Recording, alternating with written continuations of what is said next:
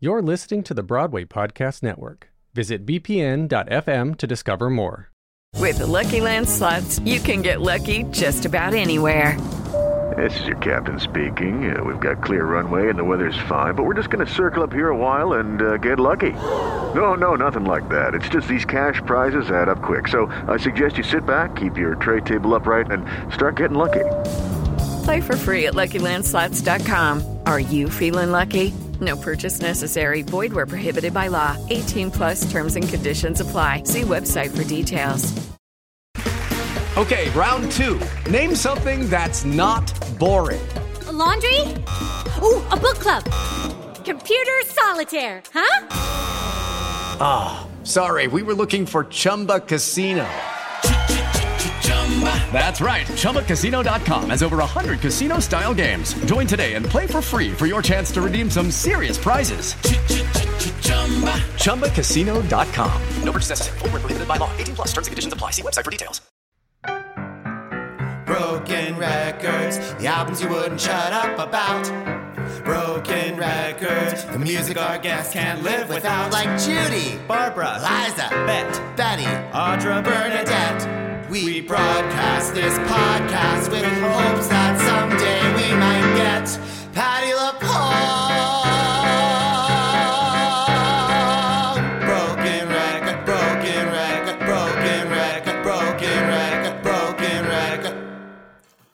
Welcome to Ben Rimalower's Broken Records on Broadway World, Broadway Podcast Network, and Broadway On Demand. I'm Ben Rimmelauer, and I'm here with my exquisite co-host Daniel Nolan. Hey y'all. Is Broadway on Demand still happening? I don't know. I mean, it's good to say it just to be sure, just to make sure. But um, they at the beginning of quarantine, I remember they were so hot for us, and we're just like posting our stuff on their uh, Instagram. And now it's like I haven't heard a peep from them. well, in their defense, we were doing more podcast episodes then. Um, That's true. But like, also, um, uh, I don't know, like.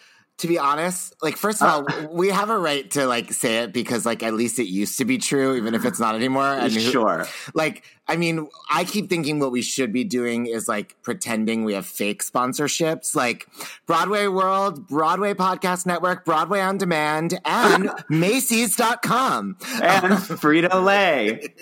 diet pepsi.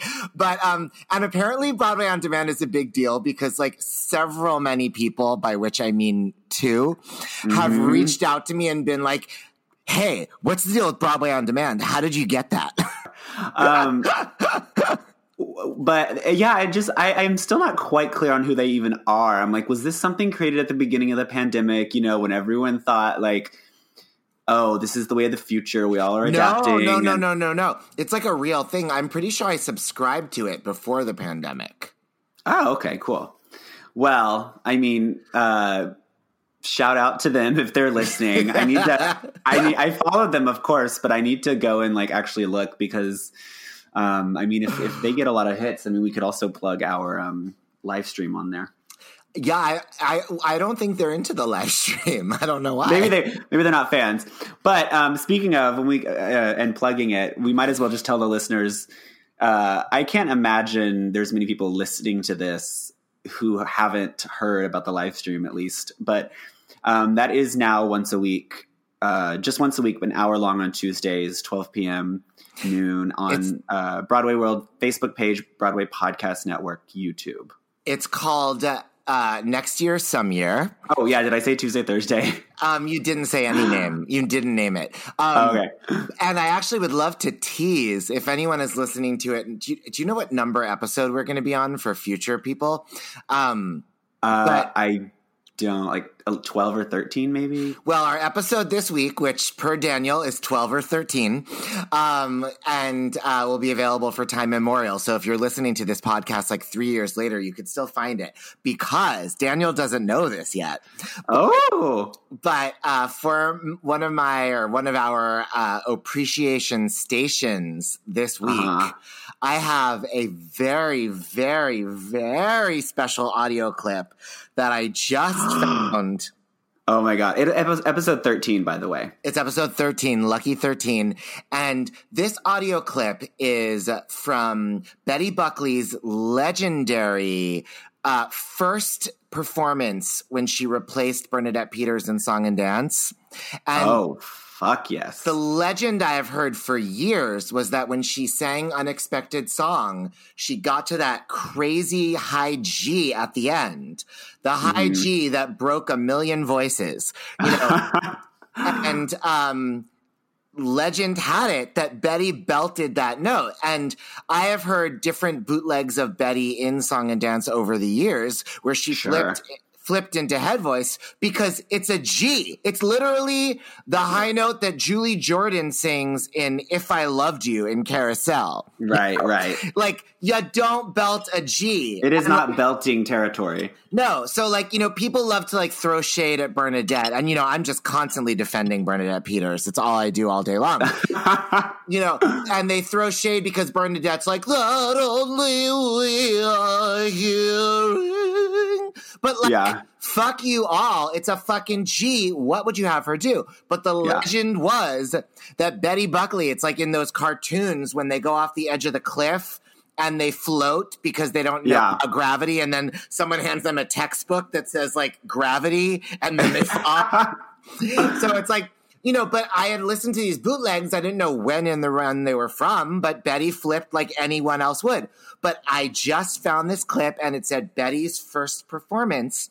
And it was just two tracks. It's just um Take that look off your face and unexpected song. And of course, I immediately cut right to the end of unexpected song. Yes, honey. Straight to the money note. Honey, I am telling you, she ain't going. She Oh shit! And that voice didn't go either. she frickin' belts it. And you know what? I knew it. I knew it. As I was listening to her go like You um, knew. You knew what she was working like- up to. She's like, that only we are. I could tell the the way that her voice was intonating those other syllables. She Yes, clearly had like she was like running through that airport with like two Yes. rollerboards, one on either hand, straight behind her. She was she was like walking faster than the golf carts. She was Yes, gonna get yes. on that plane. She was The gonna get woman. into that cabin and she was gonna get to her destination, you know? yes, and- yes. She will sell this house today. Oh my she sold it above asking, honey. Yes, honey. She made a profit. So uh, we will be listening to that on this Oh my week's God. episode. that will that that just that I- what is what is that our friend recently said um oh god oh god oh god i'm gonna edit this so it's not me thinking but it was really funny our friend brent said it he was like oh honey she just she oh just yes. Fuck me. What did he say? It was so funny. He was like she just um it wasn't like she replenished my electrolytes it was like Oh, it was like that. It was like that. It was so funny. because i've been trying to incorporate it now i can't even find think of it Oh, um God damn it. And I said we were going to steal it. Oh Lord. Okay. Well, I'm gonna think. I'm. I God. I, I have to let this go. I'm gonna. I'm just gonna be thinking of it the whole rest of the pod. Um, okay. Well, I'm sure it'll come to me later when I'm not wanting it. But you know what? I'm I'm glad. By the way, that's our friend Brent Huser from Broadway Chicago. Sh- from Broadway Chicago. Yes, Brent Pumpkins, famous pumpkin carving yes, artist. Yes, we love him. Um, but uh, I'm glad that you actually that we couldn't think of it and that you guessed wrong with she replenished my electrolytes because even though that's not as funny as what he actually said.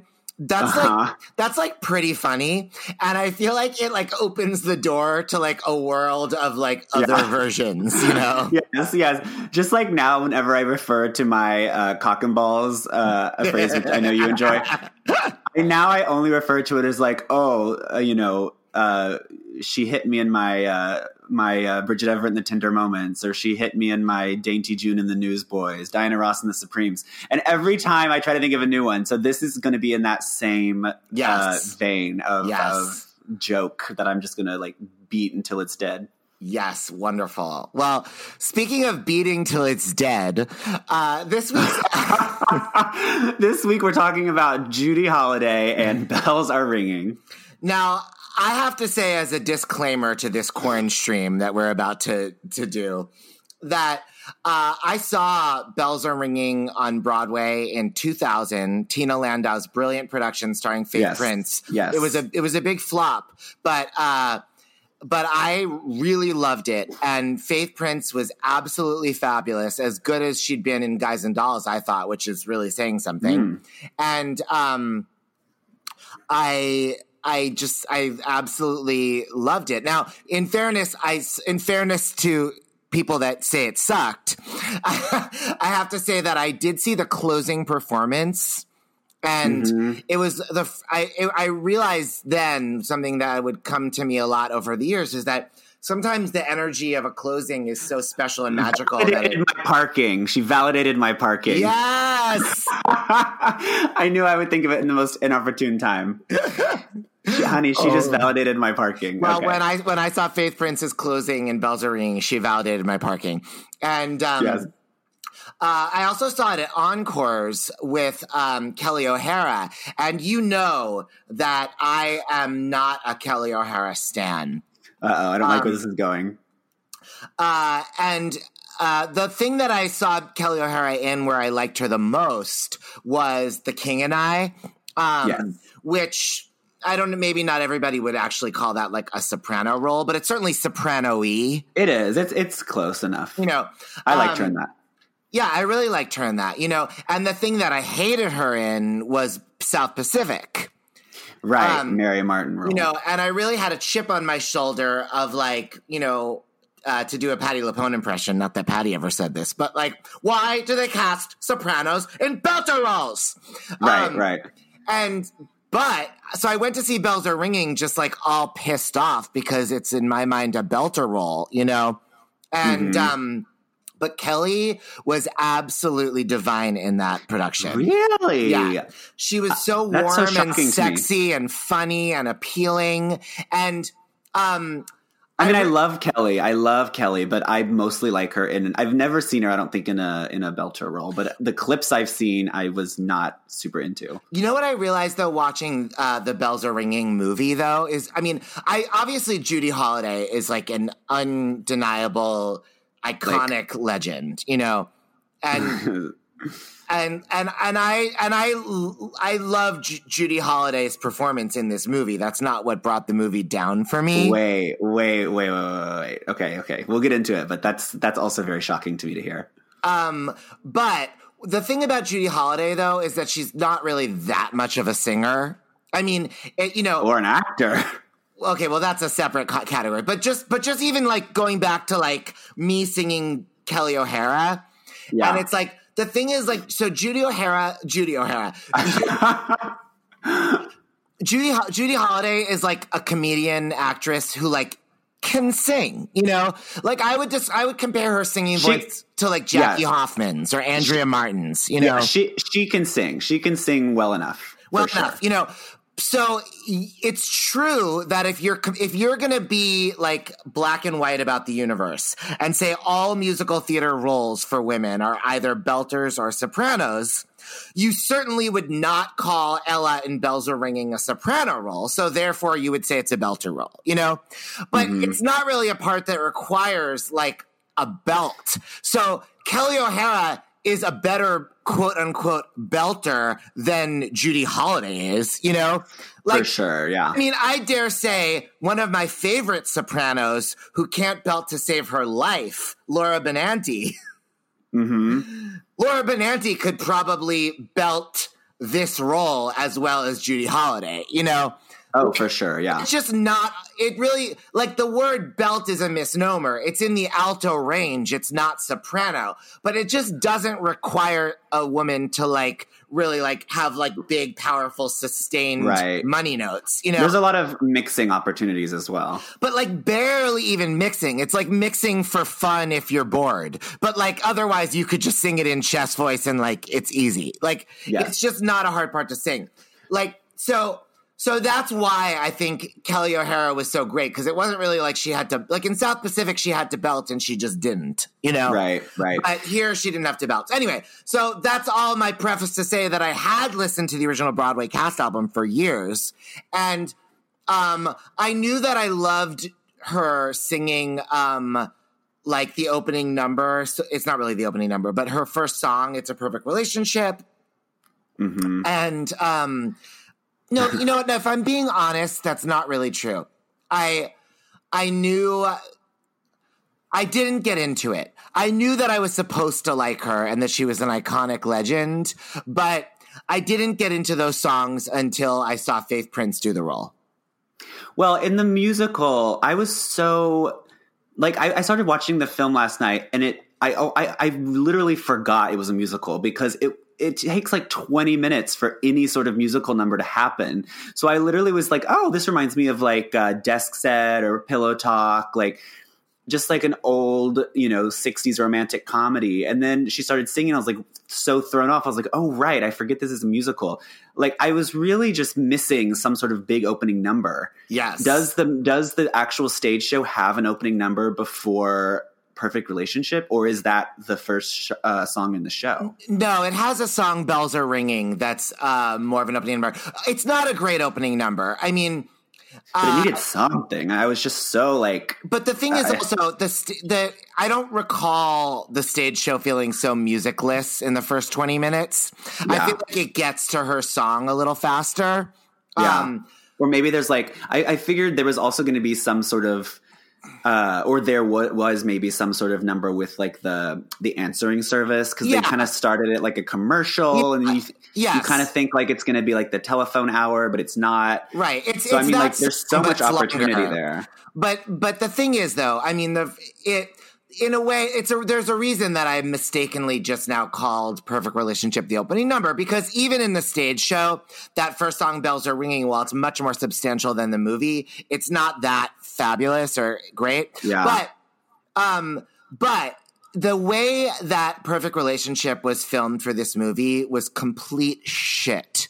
Like you know, oh people my god Like- horrible like the song on stage is like a fabulous establishing character number. yes it's And like miss Marmelstein Yeah, but it's like I mean, you know, and Faith Prince, of course, like really belted that song. What Yeah, I- does he look like? I mean, you know, Well, afterwards, I was so I was so traumatized that I like tried to cleanse the palate, and I went and watched the Faith version, the clip of her doing it on, on Rosie, and I was just so like, oh, thank God, that's how it's supposed to be done. Like she really did kill it. no, no, but it's not her. It's the way they filmed it. Like they have her like looking off camera in this weird direction. Like it really makes you appreciate like the filmmaking like talent of somebody like Rob Marshall, you know, when they talk about like how like how like much thought he put into the concepts of like the way he like created like the way he like uh filmed the musical Chicago, you know. hmm Yeah, I mean, there were so many,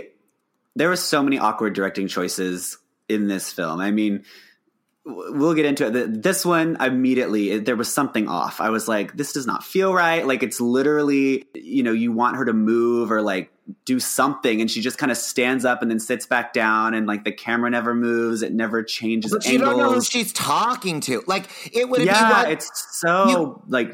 She ugh, needed to so sing awkward. it to like other people or you know figure out some way to justify her singing it in the mirror or to the camera or you know but it was like she wasn't connecting with anybody and that it's not her fault you know but um but it really lays a big turd and it sets the movie at a deficit that it can really never recover Yes, from. a definite deficit. It's starting off, yeah, they're really doing themselves no favors, and then the whole time they're just trying to get back from that, and it's not really possible. I mean, I'm kind of re- re- gratified to know that you like hated it too, because I was a little worried that like maybe what I disliked so much was just that it was like this kind of like 1950s style movie that I just don't like, and maybe you do. Right? No, I mean, like, and and uh, especially Vincent Minnelli. I mean, the director. He, you know, has created so many wonderful films, like American in Paris, The Bandwagon, uh, uh, Meet Me in St. Louis. Um, there's so many great films uh, that are wonderful, and and he does such a good job with. And so I was had ho- high hopes for this one, and then it just didn't But work. you know, it's a it's an awkward meeting of I think a few different things because it's it's like a 1950s Broadway musical comedy, which is very different from the stuff that he and I noticed it was produced by um, Arthur Freed, and Mhm. I guess it's one of the last of the like old MGM musicals. Yeah. And like, but it's actually has not, it's not like an MGM musical. You know, when you talk about the bandwagon or Meet Me in St. Louis, you're talking about um, things that were conceived for the screen. Right, right. This was a stage show and they didn't reconceive it. It reminds me of the movie of the producers that also needed to be reconceived in a way. You know, the movie of the musical, the producers. Yes, yes. You know, and so it just doesn't work. And um I mean, and even stuff like I don't. And again, I haven't seen the stage show, but I was also I was like, this is Vincent Minnelli. Like, do we not get any big dance numbers? Do we not get any cool chorus numbers? Like, it really was just like every character was just kind of park and barking in these single like small room sets. And there was no thrill to it. There was no, you know, it's a big screen technical or MGM musical with Vincent Minnelli at the helm. It's like it should have had these big chorus numbers in New York on the street. But that's the thing. Like this story is really just about a couple of people. And Mm-hmm. like I feel like, you know, if you wanted to have like a big chorus of people dancing, the story would have needed to be like opened up in a different way. And they didn't Yeah. do that. And the only larger groups of people that are in this you know, for example, like I mean, it was actually pretty funny when they were doing that number when they were crossing the crowded sidewalk and everything. You know, the Yeah. crosswalk. But like, but it was they it was blatantly not choreographed. I mean, it was like something I would have staged in like college when I was directing musicals and didn't have a choreographer. You know, Yeah, and I mean, I love that, and then like the song he sings after that, where it's one continuous shot of him like jostling through the crowd. I, I enjoy those concepts, and it's a really cr- interesting idea.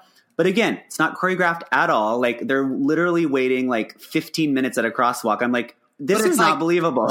But there was like it's like there was no big idea for Vincent Minnelli to connect to to make it. yes, out, and there was know? no yeah, and there was no um bill. You know, it, it didn't have any sort of arc. It was just like this t- concept that he just beat until it was dead. Well, and then totally. And then the other thing is like um the characters that exist that expand the story a little bit, like they're not um it, the that whole plot of like the thing with the bookie service Yeah, and the whole the detectives plot is so forgettable, and like, yeah, I, mean- don't even know why that was in it. Really, It's well, it's like a sitcom episode, you know, and it's just like it made me realize that like you know, I think there's a certain kind of old-fashioned musical comedy that was like allowed to be stupid. Um, Mm-hmm. to have a thin, flimsy plot like a sitcom, you know, yeah, because like people felt that it was worth it as an excuse to have these songs, you know, and you know, and when it's maybe when you're watching it on stage because there's such a thrill and an entertainment value in having these big musical numbers performed live in front of you, it's mm-hmm. on a different level of excitement. But in this movie, they don't come alive like that. So, not at all. Yeah, you know, I mean, it. Like I said, it, it's it's so reminiscent of other material from that era. I mean, I guess on stage, the closest thing it reminds me of is like "She Loves Me." Just the whole idea of like these people who don't know each other, they're communicating one way, they don't know who they are when they meet in person, blah blah blah. But it's also on you know at least on film, there's so many good examples of comedies like i mentioned desk set and pillow talk that kind of use that musical uh, not musical comedy uh, uh, sitcom feel to kind of create these situations wherein the characters kind of fall in love via you know mistaken identity or they hate each other then they love each other.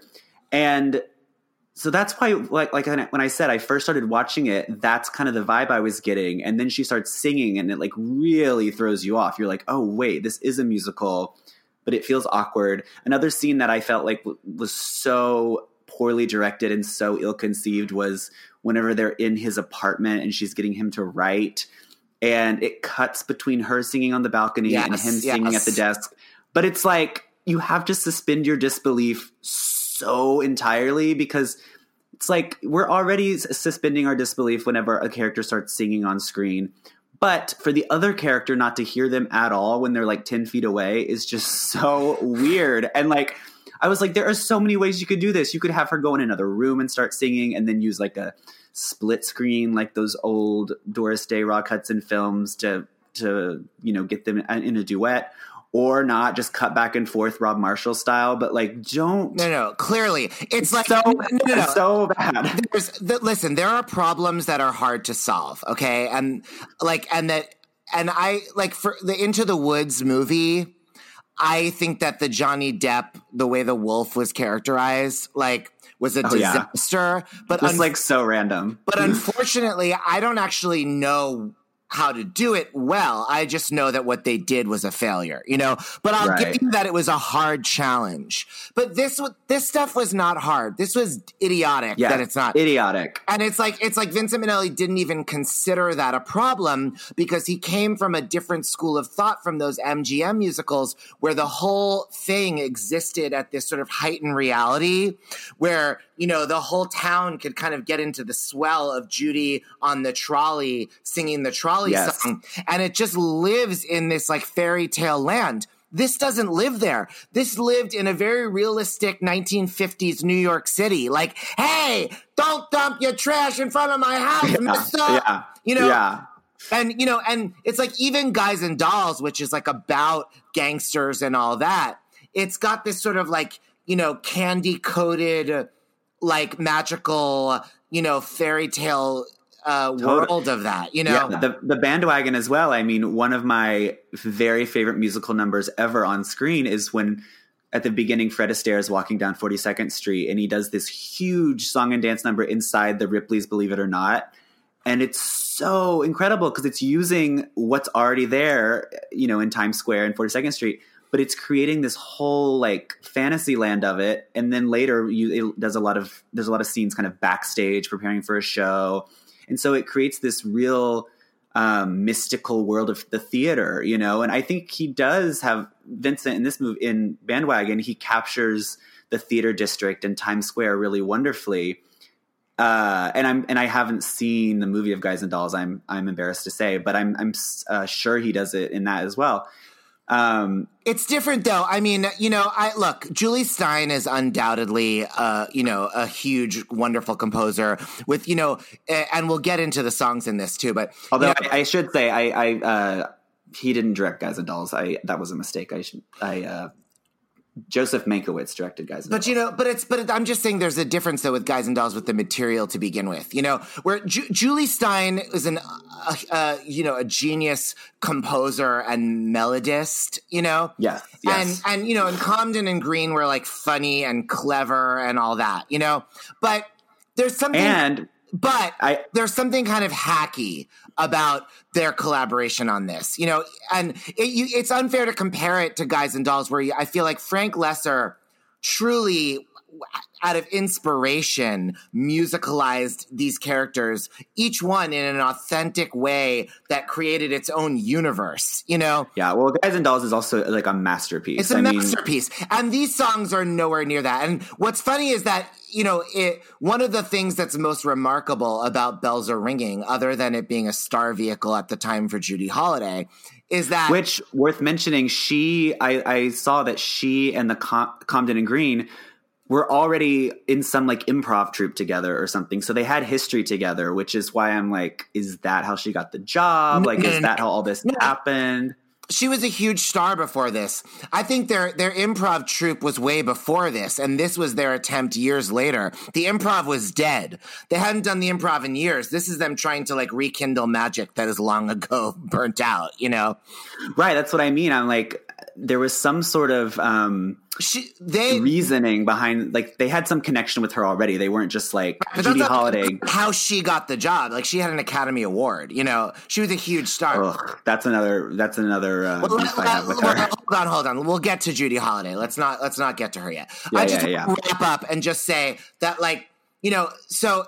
Uh, in terms of the material, you know, we, Yes, we, yes, we've already yes. talked about why the movie's a bad adaptation of it, you know, and and truthfully, maybe maybe this kind of sort of flimsy musical comedy from the fifties, you know, and I don't say flimsy to say it's not Sweeney Todd or Gypsy, you know, it. You know, one I, I'm I would not call "She Loves Me," which is from the '60s, or "Guys and Dolls" flimsy because I think that there is a um, a level of substance to the Yes, way that the writers went into the story. And that's not true of this. And and and I've enjoyed it when I saw it live both times. So I think on stage the experience is sort of fleshed out by the live performance in a different way.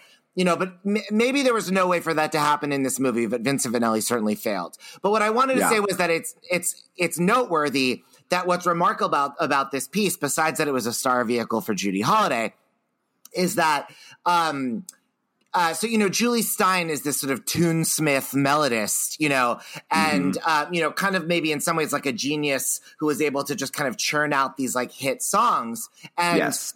and you know, and Comden and Green obviously have their you know special gift too. But so despite the sort of uh, limited uh, value of this piece in some ways, it's noteworthy that it did have two hit songs, which seems like two big hit songs, which seems Yeah. like a lot from one show. Not to mention that a lot of other songs that have sort of like had a life outside the show within a musical theater and cabaret context, you know? And and I think that it's um that speaks to why the songs feel so undistinguished within the show. You know, it's Mm-hmm. almost like this is the kind of show that somebody like Sondheim was like rebelling against. You know, Yes, Because- exactly. because That's the songs, good way to put it. the songs could kind of be plugged into something else. I mean, and when that is its most successful, like a song like "The Party's Over," you know, Mm-hmm. I mean, I can't tell you not to be cheesy, but there are like so many times in my own life when that song feels resonant to me. It's so Yeah. it's so applicable to so many situations, you know, and so you know that's like it's wonderful that this beautiful song is, has so many uh, resonances outside the show. But it also means that there's something about all these songs that is a little bit generic. And mm-hmm. and when the songs are not generic, like with like the perfect system for like the bookies to have with their stuff, it just feels so like flimsy and and and and useless, you know? Yeah, I mean, yeah, all that bookie stuff. The the, I mean, I guess the bookie uh, song, and then later the name dropping song, which I actually really enjoyed the name dropping scene. Me But too. again, but it's- up my alley. It's up your Me alley too. too. You know. But it relies on like a novelty, you know, and it's totally, like after totally. we hear this song once, we never want to hear it again, and we're never going to listen to this. We're, I'm I'm always going to skip that song on the cast recording.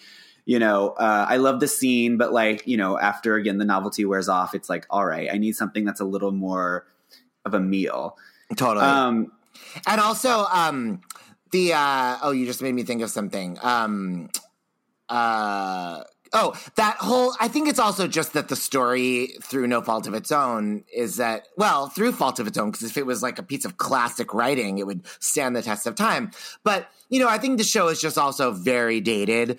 Like Yeah, I mean, it's and there's so many structural issues as well with just the the way it's laid out. It's so hard to follow. well maybe the movie is harder i don't know that i the show didn't feel hard to follow to me but but it just it just feels dated like you know this whole thing about like god forbid there are ladies of ill repute and like the detectives like you know judging them you know and it's like Yeah, yeah, yeah. you know it's just that whole like wink wink sex comedy of the 50s it's you know it's just so hideous you know? Um anyway but uh okay so we hate we think it's a very um, we don't think it's much of a musical and we think it's a complete failure as an adaptation um it's complete failure as an adaptation. And i think this well before we before we get into Judy Holliday because I think this is a kind of a natural transi- transition but let's I know we we talked about maybe mentioning some of our favorite uh, covers of these of these songs. Um, you know I, I think you- we already mentioned the Judy I think and that was the one I immediately knew of her cover um, of Just in Time came just in time. You found me just in time and changed my lonely life. That lovely day. Uh, and I also know there's a, a Carol Burnett uh, does one on on her Carol Burnett Sings album that I've listened to a lot. Um, and then Barbra Streisand on the third album, I believe, does a really, really beautiful slowed down version.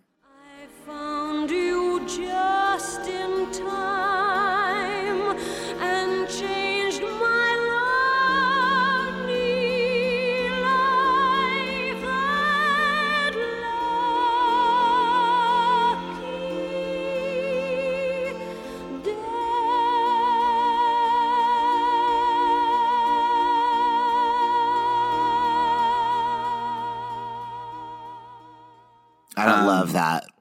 Oh, really? No. I just love it at the end. She really it just showcases her really you know that young Barbra mix that she does so well at the end where she throws it up there. Yeah, I mean, But it's very um, different. It's a very different um, vibe. I mean, this, the, you know, I was thinking about this, these songs, like, I mean, those are the two songs that were like hit hits is Just in Time and The Party's Over.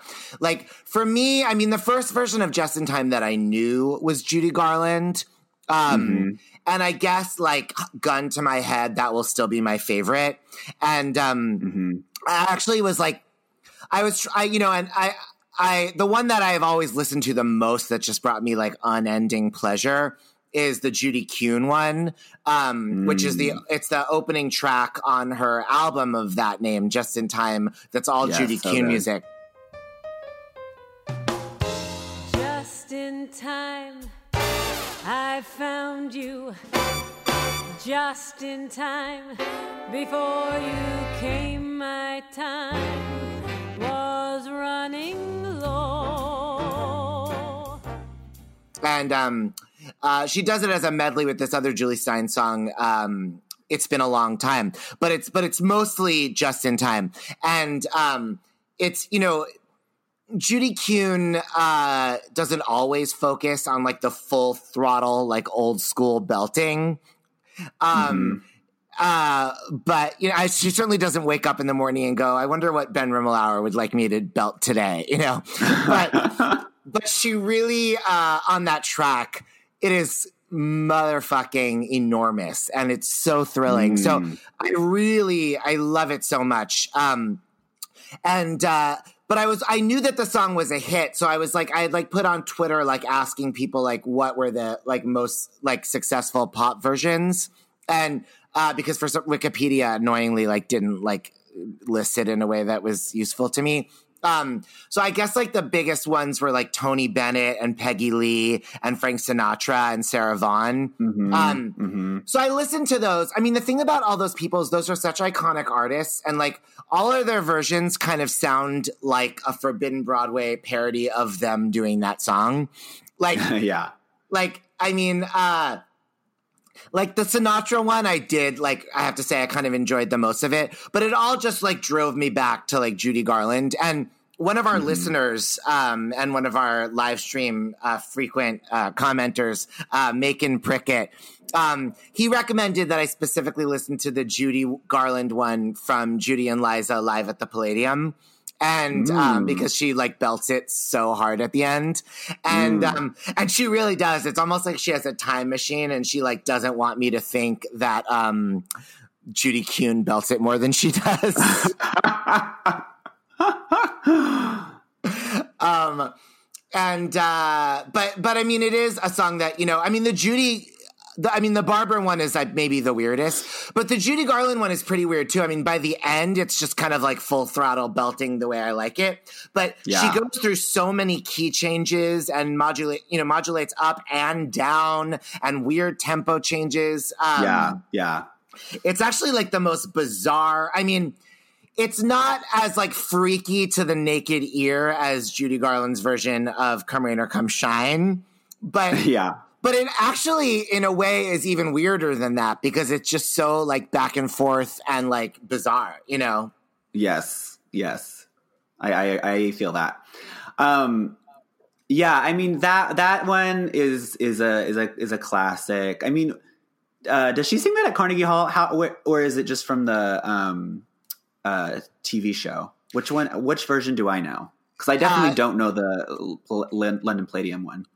You might though. Uh, you, well, Car- she does not do it at Carnegie Hall. She does do it on the TV show. I think more than once. Um, although, but I I think that the one from the Palladium with Liza. I mean, this, that track is not with Liza, but you know. Um, I think it's also the same one that was on one of the most common Judy Garland like CDs that you could get like in the Oh, nineties. Maybe that's where I've heard it on like It a- was like I greatest don't, hits. yeah, like I don't know if it was called the Capitol Collection or Live at the Footlights or something. I get all those confused, but but I think that's the one that I actually heard the most in those days before I realized what it was even from.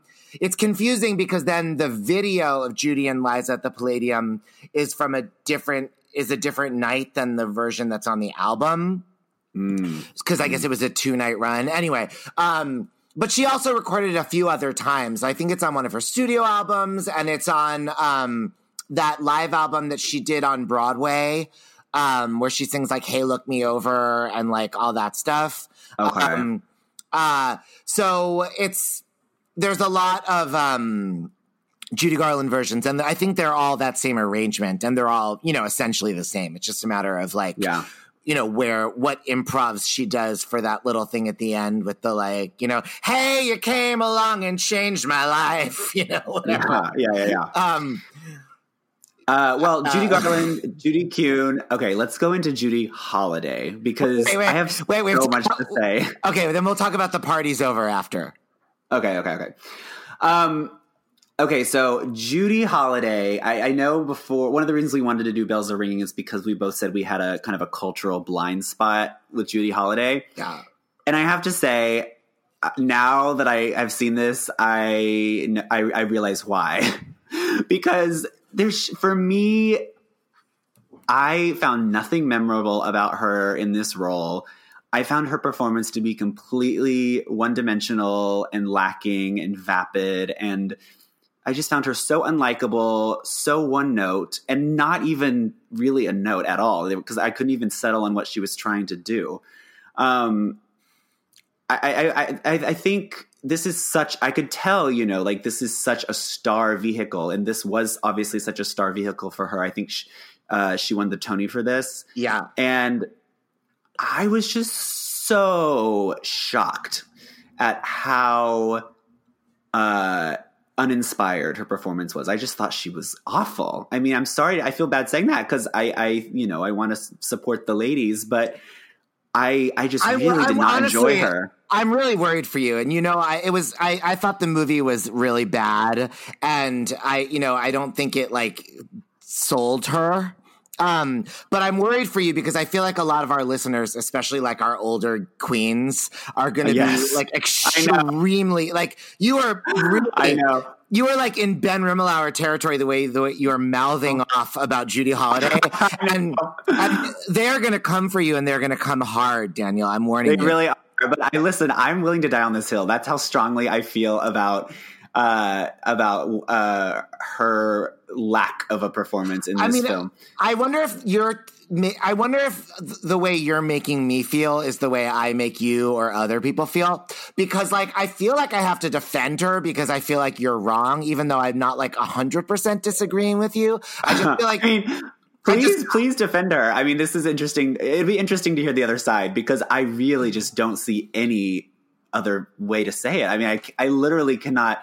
I mean, the one thing I will say is I liked I liked Dean Martin a lot in this movie, and he's someone I've never been interested in, but I found him to be very charming and likable. But I found no redeeming qualities in her performance whatsoever. There were a few times I was like, okay, like I can kind of see No. how she is you cute. need to, you need to stop saying these bla- these blanket statements about her because every time you say it, I feel like you're incurring more hate upon yourself. I know, do I know. Not, do not say one more time how you saw nothing redeeming whatsoever. This is like this is like really like digging a grave for you at some people. I know, but it's I I really just I have to speak my truth on this one. Okay, okay. Your truth has been heard. Your truth has been heard. Now, like I said, it didn't work for me at all, you know, but I, um, a lot of that I didn't blame on her. You know, I feel like, um, you know, I mean, it's like okay. No, sorry, stop, I just I, stop, oh my god, I have so much more. no, no, no, but you're just saying the same thing over and over again. I mean, it's like, and like, I didn't, you know, it, I didn't enjoy the movie at all, and the movie is mostly her. So, you know, but here's the thing, like, I, the way I always thought of that character, I always imagined the ideal person for a revival would be Annaleigh Ashford. Totally. All I was doing the whole thing was thinking of better casting. Okay, well, that was I didn't mean that as far as an improvement on Judy Holliday. I meant like without having even ever seen this, you know, my concept of what I sort of had been told Judy Holliday was like was that like was something like a and you know, as a matter of fact, when Annaleigh Ashford was first kind of like really making her mark, people talked a lot about how she was like a Judy Holliday type, you know? And hmm. what struck me watching this movie was that um, it seemed to me that actually a lot of Judy Holliday's sort of like um, comic stuff almost felt like a sexier Dorothy Loudon. And I feel like that's not something that works in a movie per se. You know, it certainly didn't work in this movie, but like it, you know, it, I felt like the kind of like, um, kind of like, uh, like joking with the audience style that I felt like, oh, I think that's what this must have been like live, you know? Yeah, I could tell she was trying to do that, like, um, you know, like elbow, elbow, wink, wink type of thing. And I was like, she's, I mean, it, it really is something that like Lucy did really well in I Love Lucy. She played all these kind of, you know, the scene where she goes to that really cool bar and there's all those, uh, uh, show bills pasted on the walls and she talks with those like actor kids. Yeah. Like she yeah. was, she had that like hat pulled down. She had her, you know, jeans on. She was doing, she was trying to do a character. She didn't do it well, but I was like, this is something that like Lucy could have killed. Like this is like a little character that Lucy did a lot on I Love Lucy. And so I get of that time period, like, you know, mid to late 50s, 1960 like this was a style of of thing that performers did and so i got what she was going for Right, for but I'm sure. talking about like even in the song "Just in Time," you know, Mhm. like one, you know, one of the reasons that I didn't appreciate that song, um, uh, like in the old when I first like the first time I ever heard that song, to be honest, was uh was Judy Holliday and Sidney Chaplin who played uh, Dean Martin's Yes. part in the original cast. Speaking of Barbra Streisand, um, yes and uh, I didn't have the cast album. Someone had gotten me, I think my uncle, this like Broadway's greatest hits or something, and it was like one song from like every big musical of like a de- several decades. You know, it was like a four CD compilation, the Smithsonian, I think. And so the song from Bells Are Ringing was just in time, and it starts with him being like, "Just in time, I found you just in time," you know. And then she comes on and she's like, and it's like some weird ass like what the fuck is this like performance art you know Um, uh-huh and i think it's very like intellectual like supper club comedy. And it's the kind of thing that like dorothy loudon you know would have like gotten a hundred laughs at. And i think judy Holliday had done that more successfully in that nightclub circuit than dorothy loudon even did you know? And i think that they didn't find a way to make that work in the movie. And you know I, I, think that you probably would have felt differently daniel if you'd seen her do it on stage you know and honestly I want to give her the bene- benefit of the doubt in that I will say I'm sure she's one of those performers who is better when she has an audience to play off of, and that's you know way won- different on she film. won the oscar for born yesterday which unlike this is considered a really you know brilliantly made film Although I also have a lot of a lot of I also have a bone to pick with her for that, and I have a lot of baggage with that because um, I really am. I, I have a lot of ire towards her for that as well because she beat uh, Bette Davis, who should have won for All About Eve, and gloria But I think and, and gloria swanson for sunset boulevard right. But I think just imagine happened. just imagine though the fact that it was even nominated along with those movies But I think the only reason she won, in my theory, is because matter. Betty and Anne Baxter It split the matter. vote. It doesn't matter, Daniel. She has an Academy Award. How many Academy Award nominations does Patti or Bernadette have? Zero. It's a fucking Academy Award nomination. Forget even the politics of why you think she won. Like, so, but a lot of people thought she, and a lot of people thought she deserved it. I have a feeling that if we had watched that as our corn stream instead, we wouldn't be having a conversation about you hating Judy Holliday. Maybe, and this is to be fair, this is the only thing I've seen her in. Yeah. that I can think of. and and, so. and this is and I'm someone that came in with like a blanket respect for her and hasn't lost that at all. I just thought this movie sucked. So That's that's all I'm trying to say. I think that this look. I don't think this is a great musical. I think you could make an argument for it being a good musical. I'm talking about the stage musical, and to, I think that this is a piece of shit adaptation. I didn't do the research to see if it made money or not in its initial release or whatever. But there's a reason that it's been. It, like, it did not make money at all. I think it, it was in debt. Oh, lot. Okay, perfect. So there you go. So this is a flop film adaptation of a decent Broadway musical. And it is a decent Broadway musical that is dated and has aged poorly. And therefore, this flop film adaptation is really useless now. And I think that it would probably, it's probably a great tragedy for us to judge Judy Holliday by this, which does not serve her, you know? Um, Well, and also, wasn't this her last film role? She I died think it really was. young from She died very young. So yes, Yeah. um, this was, I think, her very last film role. Um, so you know, it's it's a shame that it left you with that t- bad taste in your mouth about her. But I will say, I found it while the movie was, I thought, really, really bad. I enjoyed her in lots of the scenes. Um, like I said, I was expecting her to be like Annaleigh Ashford-ish, and I was surprised by how Dorothy Like? Loudon-ish she. I did think she was funny, but I I thought it was going to be all about just being in love with her and thinking she was like cute and quirky. And what I mm-hmm. actually thought was like, oh, she's like actually like very weird in her comedy. Like I kept thinking like I want to do like a weird downtown production of this with Erin Markey as her and Becca Blackwell as the guy, you know? No, I Um, like that.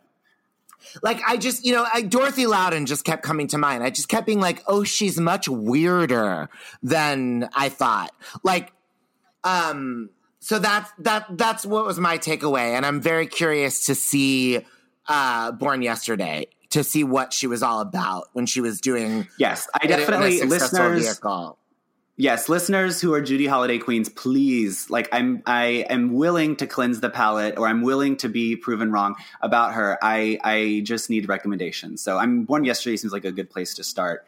Um but you know, I mean she is such a legend and and uh and so that's uh I was so shocked that I d- didn't immediately love her. You know, cuz you go and you want to to love her and and I knew I had a blind spot with her, so I was like, all right, all right, I'm going to see what it's about.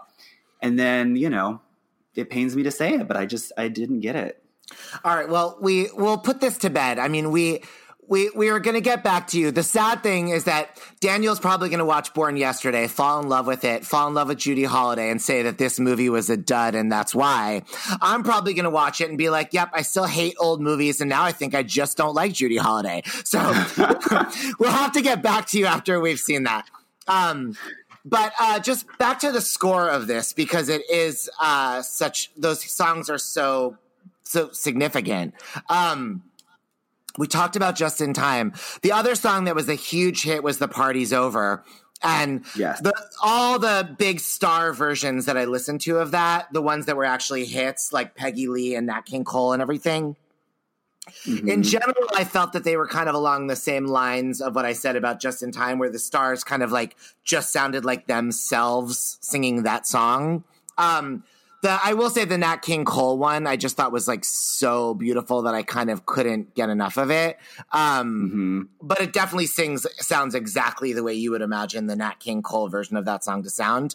Um, the version that I really just like love so much, I, I think I've talked on the pod before about my favorite um, cabaret singer from the Bay Area, Meg McKay. Um, And uh, she sings The Party's Over on her album Legally Blonde. The party's over. It's time to call it a day. They burst your pretty balloon and taken the moon away. Um, and it's uh, is that what it's called? Legally Blonde. Now I'm doubting myself. I know that's a bold choice though. Uh, I, wait, what's the name of the album? Yeah, Legally Well, Blonde. well, look, the album is from the '90s. It's before there was a movie or a musical called Legally Blonde. Um, I love it. She had a good I- idea. Uh, well, and I think they're both. I think the original joke was made by um, what's her name? Uh, God damn it, uh, Mae West. Um, but uh, anyway, uh, but I love Meg McKay's version. But you know, it is a beautiful song, um, and everybody sings it. Um, You know, I I I did recognize this song, but I couldn't think of maybe maybe it's Meg who I've heard sing it on one of your playlists when you've played them when I've been with you. But I was like, I recognize this song, but I couldn't tell you where. And even after researching it online, I was like, I don't know any of these versions. You know, I I'm Don't so even think I- surprised. I, would I mean, think maybe I heard them just like go-tos. playing around. It's not one of my go-tos. It's, I mean, it's the song is one of the, I mean, part of what I love about it, it's so, I don't want to say generic, it's so universal that like, It is very universal. I, and it, it reminds me almost like of a Jerry Herman song in the way, just in this one way that it's so like melodic and universal that you kind of feel like you know it as soon as you hear it. Um, Well, So- it's it's different, but I also conflate it a lot with a song I do know and love. Uh, the Masquerade is over, which um, I believe Nancy Wilson had a hit with, which I do listen to a lot. So Well, another another song in the score that's actually not in the movie that I was actually confused about was uh, the song "Long Before I Knew You," which I realized that I love that song so much, and I I did one point I did a top ten Jule Styne songs for Playbill. And I mm-hmm. included it, and pretty much everybody was like, "What is wrong with you? That is such a nothing song." and I re- and I've now gone back and like listened to the original cast recording of like Sidney Chaplin singing it and, and Judy Holliday singing it, and it they were right. It is a nothing song, and the reason I love it so much is Laurie Beechman's version, and like oh yeah, see, uh, I love uh, uh, that. Although Judy Kuhn does it as a medley with "The Party's Over," which is also incredibly beautiful. Um, Mm-hmm. But but Laurie Beechman's one is like so soulful and special, and I live for it. But annoyingly, there's something fucked up with her music that you can't get it anymore. Uh, what do you mean you can't get it anymore? Like it's not? Do you not have it downloaded? I do, and like my iTunes won't play it, and it's not anywhere. Wow. It's like I think like there's I don't understand what happened. Uh, I know you're new to Spotify. Is Laurie Beechman? Is there a lot of her on Spotify or no? I no, would figure not. No, no. I feel like iTunes and Spotify, Apple Music and Spotify are the same in terms of what they have. Mm, like the same. Like uh, yeah, yeah, that makes sense. um, so uh, that's a big bummer. I mean, I do have like the CD maybe somewhere, so I will get it back. But um, but Laurie Beechman's music deserves to be available for the masses. Um, It sure does. I mean, she's she's someone I think um, also you know, uh, like we said with Judy Holliday, gone gone too soon. But um, yes, yes. she's someone who I think a lot of people have a blind spot with as well because um, you know we know her from her stage roles, but I mean she was so young that she never really, I mean certainly never made the jump to film. But like even playing all these kind of big leading roles that she could have played eventually.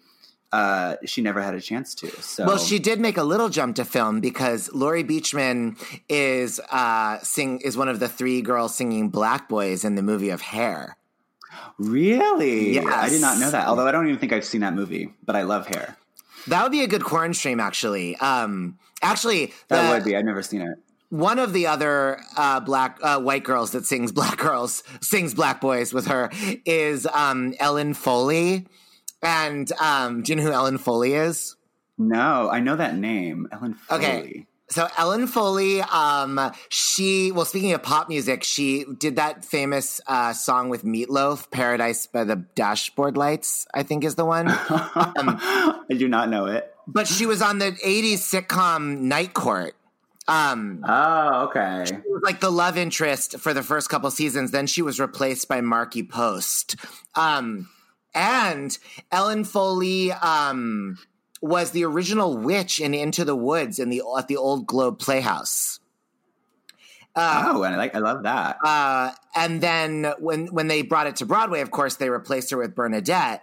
Um, but then Ellen wound up being the final witch uh, in the Broadway run of Into the Woods.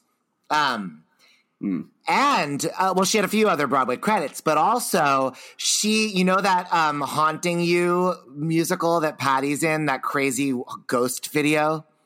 No, haunting you. Yeah, yeah, you've seen this. That Love Cycle, a soap opera, that crazy. Oh, at the laundromat. Yes. Oh, yes. yes, yes. Ellen Foley is one of the other women. Oh well, that's you buried the lead. That's her first credit, her biggest credit.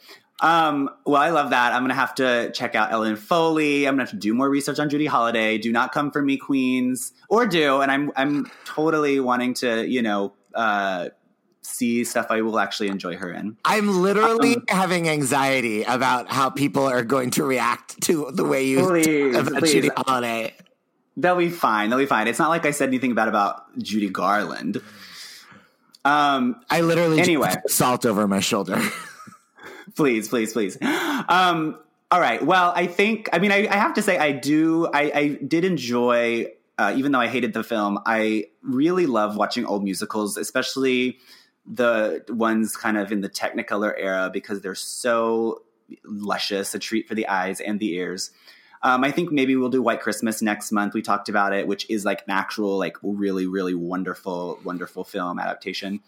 Um, so yeah, I mean, I, I am kind of itching to go watch more musicals now. I know you said you hadn't seen The Bandwagon. That was one I watched recently that I really enjoyed. Um, of course, Meet Me in St. Louis is kind of a Christmas film, so that's another one maybe I'll rewatch. Anyway, but uh, and who knows? Maybe we'll we'll. Uh, Speaking of Christmas movies, full circle. I just realized what I love cock and balls from. What? You know that Adam Sandler cartoon about Hanukkah, Eight Crazy oh, Nights? Eight Crazy Nights. Yeah, That that's what it's in. They keep saying cock and balls. I know. I said that recently uh, when we were together, and you really enjoyed it. So I, I'm trying to uh, use it more. Well, it's all come full circle now, from Thanksgiving to Hanukkah to Christmas. That's right. All right. Well, I am thankful for you, Ben, and our podcast and our listeners. And um, yeah, I want to be thankful for Judy Holliday one of these days. We will we will keep you guys posted on Daniel's journey. Yes, my Judy journey. Ah! Um, all right. Well, thank you guys for listening. Um, please tune in on Tuesday to our live stream. I'm sure we'll ta- be talking more about this. And we have Ben's new uh, clip that he's going to play for us, which I cannot wait for. That Um, only we are here. Thanks for listening to Ben Rimalower's Broken Records on Broadway World. For more episodes, visit Broadway World, iTunes, Stitcher, or wherever podcasts do be.